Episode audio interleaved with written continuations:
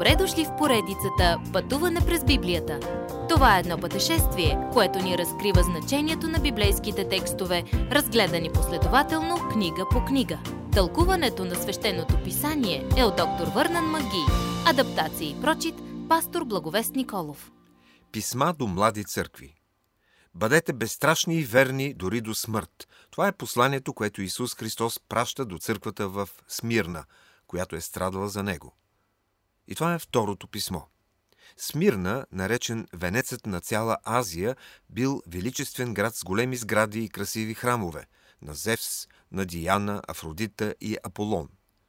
В стадиона там Поликарп, епископ на Смирна, умира като мъченик, изгорен жив през 155 година. Да, в Смирна е имало много страдание. В писмото си Господ Исус казва, че Той знае страданията им. Техният опит отразява църковния период от 100 до 314 година, когато повече от 5 милиона християни умират за вярата си. Но Исус казва, че Той победи смъртта и може да спаси изцяло онези, които издържат гоненията и мъченичеството. Всичко, което Господ Исус казва на църквата в Смирна, е хвалба. На тези свои брати и сестри Господ описва себе си като първият и последният, който бе мъртъв и оживя. Исус има последната дума. Онези преследвани вярващи имаха нужда да знаят, че Той владее всичко и това страдание има своето място в Божиите намерения. Знам, че страдаш, им казва Бог. Църквата е съставена предимно от роби, избягали роби, освободени роби, сиромаси. Когато богатите там се обръщали към Христос, техният имот бил конфискуван. Те били благославени с всички духовни блага, но губели земните си.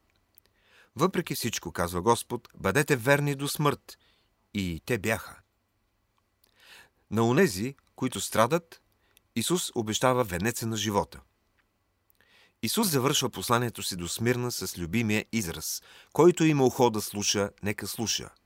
Внимавайте! А вие чухте ли го днес? Трето писмо. Той е до църквата в Пергам. Малко повече от 250 години след възнесението на Исус, целият свят си отдърпва от вярата си в Исус. Може да наречем този период безгранично езичество. Тази епоха свързваме с църквата в Пергам, един от най-известните градове в Азия, определено най-императорския през първи век. В зимите, когато Рим ставал студен, кесаря Август презимувал тук. Пергам бил центърът на идолопоклонството – най-вече с поклонението пред императора. Единственият начин то да може да бъде достигнато било чрез Божието Слово. Двуостър меч, който да раздели истина от лъжа.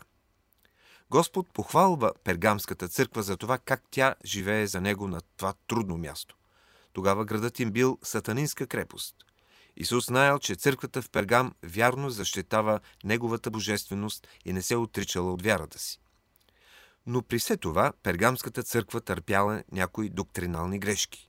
Лъжеучението, което Ефеската църква мразила, не било толкова омразно за пергамците. То върнало религиозни ритуали на свещеници, пренебрегвайки това, че всички сме равни пред кръста. Исус призовава църквата в Пергам да се покае и ако не го стори, той ще се бори против тях с меча, излизащ от устата му – Божието Слово. Каква грешка, ако мислим, че църквата има авторитета да определя правилно и грешно, а не Божието Слово? На този, който победи. Исус обещава два дара – скрита манна, означаваща собственото му тяло, разпънато за нас, и бяло камъче с ново име, написано на него. По това време хората подарявали на близките си приятели тесера – купче от камък или слонова кост с изографисани думи или символи като таен личен подарък. Исус казва, че ще даде на всеки от своите камък с ново име върху него. Това ще е личното и интимно име, с което Той да назовава всеки от нас. Следващият път. Кой е бил светлина в тъмните векове? Уважаеми слушатели! Вие чухте една от програмите в поредицата Пътуване през Библията. Ако ви е допаднало изучаването, заповядайте на www.ttb.bible, където има много и различни програми на български язик – Ако свалите нашето мобилно приложение от ttb.bible, ще получите достъп до систематично изучаване на всяка книга от Библията.